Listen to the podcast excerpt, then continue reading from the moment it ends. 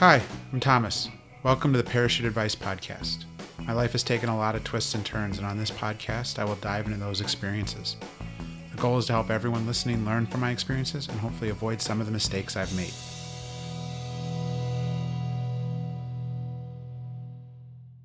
Hi, welcome to today's episode of the Parachute Advice Podcast.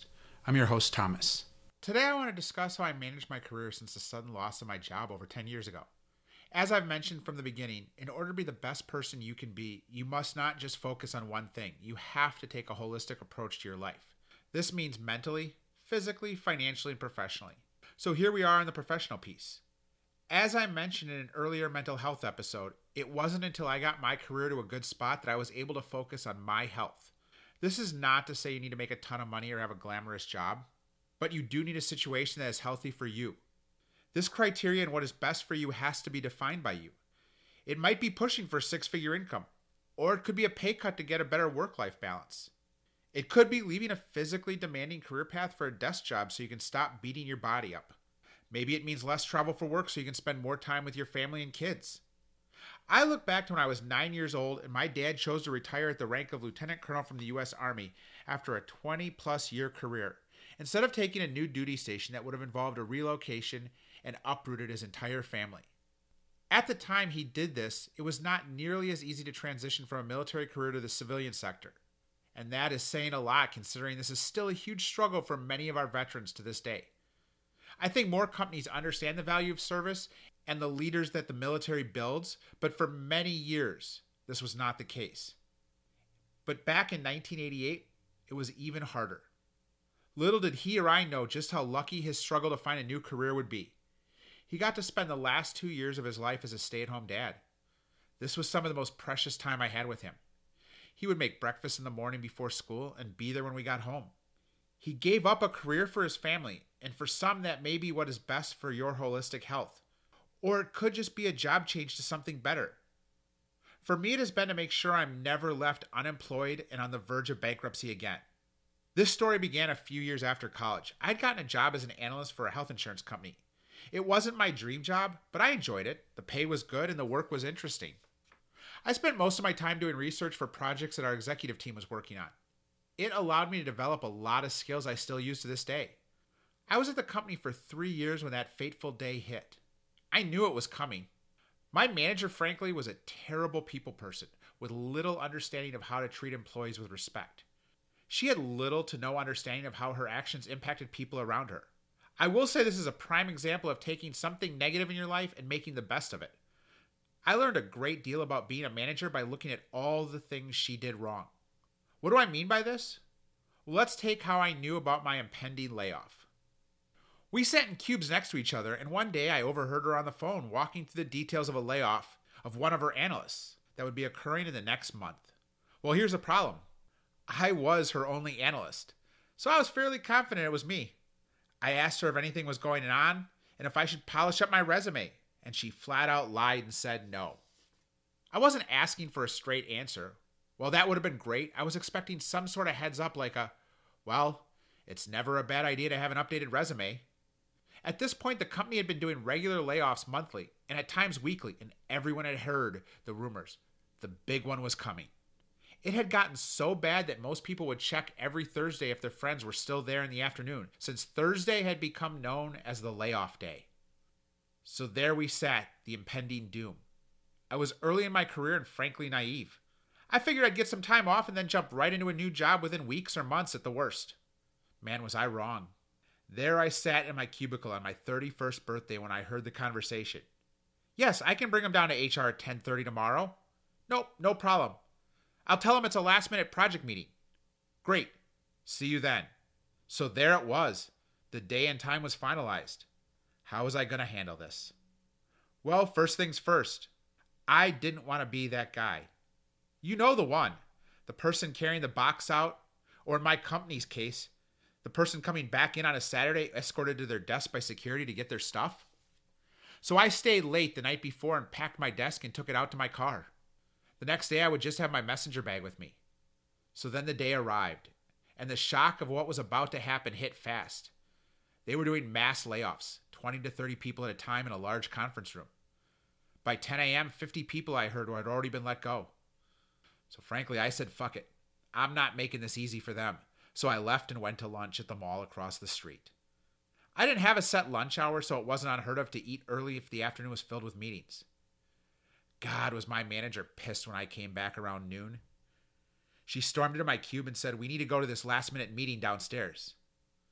I said, okay, and put my coat on and grabbed my bag. She yelled and said, what are you doing? Just grab a notebook and a pen. It's just a meeting. I laughed and said, I know what this is, and I don't plan to have to come back for my stuff. So there we went to a packed room with a bunch of people who thought this was just a last-minute H R meeting.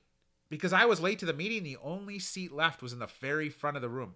I had to literally climb through the room and over people to my seat. I waved to friends I knew in the room and made comments like, sorry to see you here too. It was at that moment it set in for everyone in the room what was happening. Some people started crying, others started yelling. We spent thirty minutes listening to how the severance package would work and what would happen with our benefits. I even cracked a joke about how I only had twelve hours left in the day to get my sister a payout from the company-supplied life insurance policy before it lapsed. At that point, they asked us to quietly exit through a back door to an alley, at which point I just shook my head no and pushed past the security guard and walked out the front door, head held high, knowing that no matter what happened after this day, it would be the last time I let a company control my fate. Ultimately, that day, the company laid off ten percent of the workforce, around two hundred people.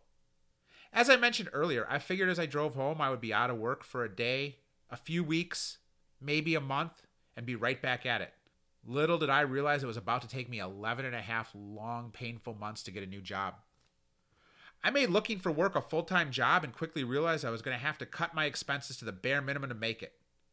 At that time, I was living with my sister in a house we inherited after my mom had died.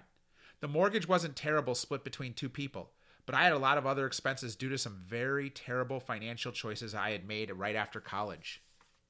I will share more about that and the aspect of things in an episode on personal finance, but let's just say this. Do not, I repeat, do not buy a boat. Yeah, it seems completely affordable when you take out a fifteen-year loan, but it's a nightmare when you lose your job. I was lucky I ended up selling it for just enough to pay off the loan, but by that point I had successfully racked up twenty thousand dollars in credit card debt, living a lifestyle I should have never been. My net worth was easily five figures negative, and I was watching my severance package money dwindle by the day, just trying to stay afloat. I was desperate. I was looking for any work I could find, but it was hard. I worried every day if I would ever get back to work. Frankly, it was soul-crushing. I was quickly losing a sense of myself. My friends tried to be supportive, but they hadn't been through it and didn't understand the full state of my finances. I was also pulling away from people more by each passing day of unemployment. This was all going on as the fallout from the two thousand eight financial collapse was still stymieing the economy. It wasn't until a good friend of mine made a stupid mistake one night that everything changed. He called in an order for pizza from Pizza Hut. I had been over there helping him pack his house for sale, and he said he'd buy dinner. But somehow, he successfully called the Pizza Hut clearly across town instead of the one down the block. So there we were, driving to get this damn pizza that he'd ordered from the wrong place. And keep in mind, this was before most people had smartphones. I had just gotten an iPhone three G, but using it to navigate was nothing like it is today. So we had to look on a map and figure out how to get there from handwritten directions. It was just when we thought we were totally lost that we passed a massive manufacturing plant. When I say massive, I mean it. The plant was two blocks wide by seven blocks long. I would learn later the main plant floor was just under one million square feet. I went home that night and looked up the company. They had an analyst job in their supply chain group, and it sounded interesting, so I figured, screw it. Why not apply? I wasn't finding work anywhere else. I had no experience in this field, but I can learn, so why not try? Ultimately, I didn't get the job, but they were so interested in my background, which included undergraduate degrees in finance and economics, along with three years of project analytics, that they opened up a role for me. I would be their new forecast analyst and help analyze all the issues in the supply chain affecting the company. Think about this. My friend's inability to order pizza from the right Pizza Hut put my entire career onto a trajectory that has turned out to be amazing.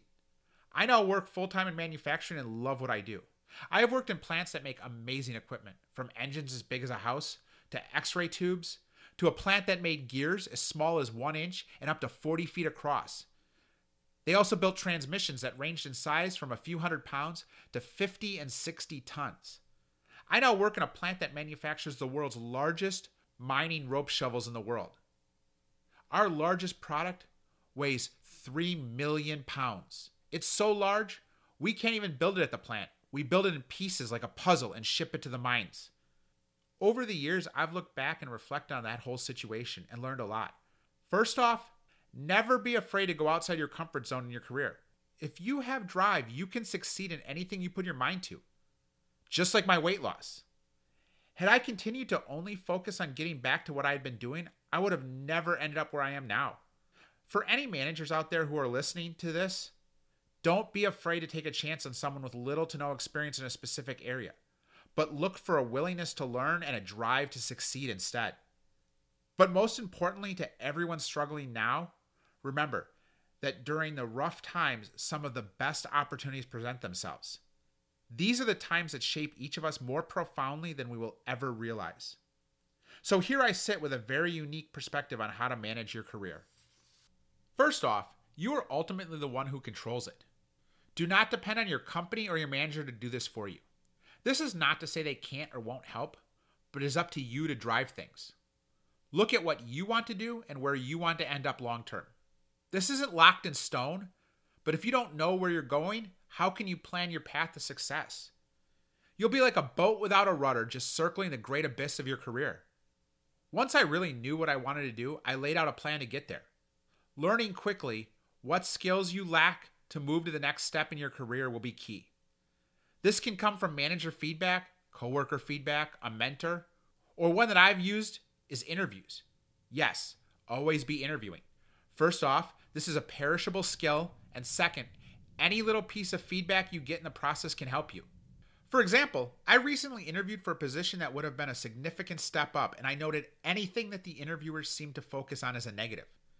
That told me these were the things I either needed to be better prepared to speak to, or it was a deficit that I needed to improve on. To that point, I update my LinkedIn profile monthly, reviewing my current position for new highlights I can add. If I go more than three months with no updates, that's my signal my development and experience may be getting stagnant. Finally, interviewing regularly is a great way to determine your worth in the marketplace. Do you make X dollars and suddenly lateral moves are offering you opportunities for significant raises? Then it's either time to push for a raise or it's time to just move on. Are you a supervisor getting interviews now for a manager or senior manager role? That tells you you are ready for either a promotion or the next step in your career. This is not to say you should use interviews or even offers to make threats. I do not ever do that. If you are unhappy and want to move on, then move on. What made you unhappy will not magically change because you threaten to leave. In an article from the Harvard Business Journal titled, "If You're About to Take a New Job, Should You Consider Your Boss's Counteroffer?" they discuss, in a recent national survey we conducted about best practices in resignation, nearly forty percent of senior executives and H R leaders alike agreed that accepting a counteroffer from a current employer will adversely affect one's career. The Society for Human Resource Management wrote in an article, "The Pros and Cons of a Counteroffer," that about fifty percent of all employees who accept counteroffers change companies within the following twenty-four months. They also write, "The research shows that accepting counteroffers can harm your career. Almost sixty percent of hiring managers agree that any employee can be replaced, and forty-five percent said they perceive counteroffers as a short-term cure for a long-term problem." I've even heard of stories of companies giving huge counteroffers to keep an employee with the intention of replacing them as soon as they can find a replacement. How true this is, I'm not sure, but at the end of the day, it's a dangerous game to play. Keep this thought at the forefront whenever making hard choices at work or trying to decide who to trust. Who truly benefits from the choice being presented? I hate to say it, but it's rarely going to be you. I'll share this email I received early in my manufacturing career after sharing information with a former manager. To be clear, I had just moved from the original equipment group to the service parts group within the same business and company. But it was a former manager who I thought I could trust when he asked me for some information. Turns out I couldn't, and it nearly destroyed my career and ultimately led me to moving divisions. This was the feedback I got in an email from a senior leader in the company about that incident. "In this company," he wrote, "do not trust anyone. Not everybody had the same interest in the information, and even worse, not everybody had good intentions with it. The bad thing is that you have no idea of who is and who is not your friend. When people are under pressure in a company, a lot of bad things happen. He then closed with this piece of information. The good thing, if you may call it a good thing, is that you now know who your friends are here. All of this talk of leaving your job doesn't mean you need to leave your company, just your role or the area you are in. I spent seven years with a Fortune one hundred company, but progressively moved up in my career by taking new roles in different business units and divisions. Ultimately, I held four positions, going from a forecast analyst to a production floor supervisor, all while making sure the moves I made told a story of development and advancement. I also leveraged my company's benefits of tuition support to cover the cost of an M B A. Do I think M B As are worth it? Frankly, not really. But in this day and age, most companies expect a graduate degree to be a manager. I do think getting one while working full-time shows a level of commitment to your career that is impressive for hiring managers. I will tell you this, do not pay for your M B A. Plenty of companies offer tuition benefits. Even if it means you need to stretch it out over three or four years, do that. Do not take on debt to get an M B A. And be realistic about what school you go to. Unless your company is going to cover it, don't spend your own money or additional money to go to some big-name overpriced school. You all know the ones I'm talking about. At the same time, make sure your school has somewhat of a good reputation and isn't a shady fly-by-night online scam or for-profit college. Next up, and one I think is pretty important, is keep your resume updated at all times. You never know when you may need it, whether it's an unexpected layoff like what happened to me or a recruiter that has a great opportunity for you. I make updating my resume part of my monthly LinkedIn review. Think of your resume as the key highlights of your career, as well as your accomplishments. You can add more detail on LinkedIn. Put a link on your resume to your LinkedIn profile and make your LinkedIn profile public. Have multiple people review your resume and LinkedIn profile, multiple times. I can't tell you how many times in an interview someone has pointed out a spelling or grammatical error. Once was because I had Microsoft Word set to ignore certain formats for proofreading. Another time the word was spelled right, but it was the wrong word. I personally know I'm a terrible speller, so now I have people proofread my resume and LinkedIn all the time. Second is context. While what you wrote might make sense to yourself because you know the buzzwords or what the project was, an outsider may have no clue what you're saying. Also, keep your resume format clean and make sure it uploads cleanly to sites. I now use Google Docs exclusively, and when I update my resume, I print it to P D F so I know the format is universal. Also, make sure your LinkedIn profile is public. I always have mine set as casually looking for new opportunities in the job search settings, with only recruiters being able to see that. I also go in every few months and turn off that I'm looking for a job for one day and then turn it back on. I've seen the number of views I get from recruiters jump almost every time I do this, so I suspect what's happening is it moves me up in the searches as if I were a new candidate looking. You should never let your employer know you're looking. It can have very negative impacts on your career. Unfortunately, too many managers and companies see this as disloyal and not what it really is, someone trying to better themselves and their situation. I see it this way personally as a manager. It's my job to make sure my team is so happy that they never want to take that call or email from a recruiter. But then again, I also meet bi-weekly with each member of my team to touch base on how things are personally, professionally going, and to judge best if there's anything I can do to improve things for them or their career. Next is to always be monitoring what is going on internally with your company and be prepared to leave if things look like they're making the turn for the worst. For example, is your industry doing great, the economy booming, but for one reason or another, your company doing furloughs or salary freezes? This is a clear sign of financial trouble. Another trick I use is in my state, they publish mass layoffs on a website with the State Department of Workforce Development. Often, companies notify the state at the same time it tells their employees, but not always. The state requires advance notice, but some employers will wait to tell their employees until the last minute. I've also worked at a place that refused to fix a leaking roof or buy paper and pens throughout the year just to save a few dollars. Hell, it was so bad we used to switch off who would mop out the bathroom of standing water after it rained so that we didn't have to walk clear across campus to go to the bathroom. That company also had such a bad fruit fly and drain fly problem that I would have to bring my lunch bag home and put it in the freezer every day to make sure I didn't open it and let flies out. These were all signs, in my opinion, that I had to go. It could be as simple as when I was with the insurance company and they were doing regular layoffs over extended periods of time. I should have seen the writing on the wall. It is always easier to get a new job while you have one than once you are out of work. This, unfortunately, is especially true for people over the age of forty. While it shouldn't exist, to this day, age discrimination is a major issue. I have seen too many people in my career over forty or fifty get laid off to never get a job back in their area of expertise. Another thing to keep in mind, and one that happened to me, was by waiting till the company did the mass layoff, I was now competing with over two hundred other people in my city with similar or better experience. I can't tell you how many people I worked with who got jobs that I had been interviewing for. So get in front of this by knowing when to start looking before you are part of a huge group out of work. I'll tell you now, changing jobs and companies is not easy, but if done correctly and regularly, it can have huge impacts on your long-term success.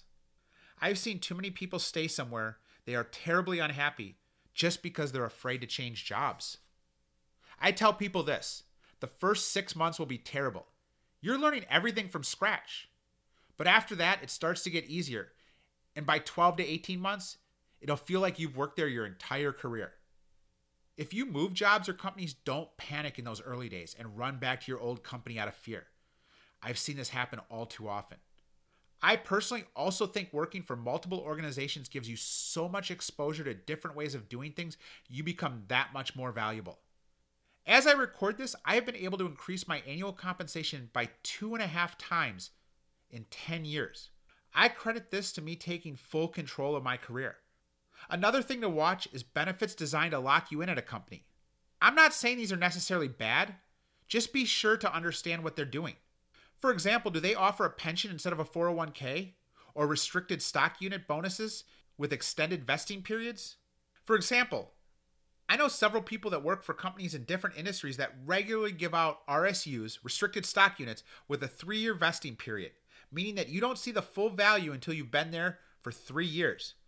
I have one friend who will get a significant bonus in this form every year with the three-year vesting period. So in essence, no matter when he decides to leave, he will be forced to leave money behind. Also, make sure you factor in the entire compensation package, not just salary. I'm currently at a company that offers an eight percent four oh one k match, which is rare. More common, it's four to six percent. So I need to factor that in when I move on. Also, what's the cost of health insurance? How good is the health insurance? Will you have to change doctors? These are all things that you need to think about. Thankfully, more and more good companies share a lot of this info early in the interview process or right on their career webpage. I was just looking at a company's career webpage that had the entire breakdown of the cost for all of their benefits. If they don't share this, don't be afraid to ask for it when they make an offer. Be polite and professional and simply state, I need to evaluate the total compensation package to know if this is the right fit for me and my family. Here's something I need to get off my chest. Do not ever let a company, a recruiter, a third-party recruiter, or anyone you interact with during your career search treat you poorly. You deserve respect. Any person or company that finds that acceptable to be disrespectful is not a place you want to work. I personally keep a list of places that were rude, disrespectful, or just downright terrible during the interview process, and I do not work with them, and I would never entertain opportunities with them. I just politely say I'm not looking at this time if they reach out to me. To that point, don't put up with the same at your current role. I once worked in an organization where my manager and his manager would regularly gaslight employees. For those of you who have never heard the term gaslighting, here is its definition. Gaslighting is a colloquialism loosely defined as making someone question their own reality. The term may also be used to describe a person who represents a false narrative to another group or person, which leads them to doubt their perceptions and become misled, disoriented, or distressed. I distinctly remember the day I was told I had screwed up a major forecast, to pull up the email from my manager saying to use those numbers in the forecast, and specifically not to use the ones I had put together, for him to turn around and say, that's not what the email says. You clearly misread my email, and you screwed up. He followed this up with the classic, you're lucky I don't just fire you for not being able to understand my emails. That was the moment I knew I had to leave. If you aren't sure if you should leave, listen to those around you. Listen to your gut. Sometimes the subtle cues can help you know what needs to happen. I was just talking to someone who told me the story of how they came home from work and their wife immediately asked them, "What happened today at the office? I haven't seen you this relaxed or this happy in years." It was that moment he realized what his next move was, because he had not been at work that day, but volunteering to build houses for Habitat for Humanity as part of a work-sponsored opportunity. So there you are. You know you need to make a change, either for your mental health, family life, or because the writing's on the wall. It's now the time to start the long and tedious job search process. In the next episode, I will cover my entire job search process in detail. I leave you today with this quote from one of the great Stoics, Epictetus. "How long are you going to wait before you demand the best for yourself?" Thank you for listening, and I look forward to you joining me for future episodes of the Parachute Advice Podcast. You can contact me at parachuteadvicepodcast at gmail dot com. That's all one word, parachuteadvicepodcast at gmail dot com. You can also follow me on Instagram at Parachute Advice. Thank you for listening, and please like and subscribe wherever you get your podcasts.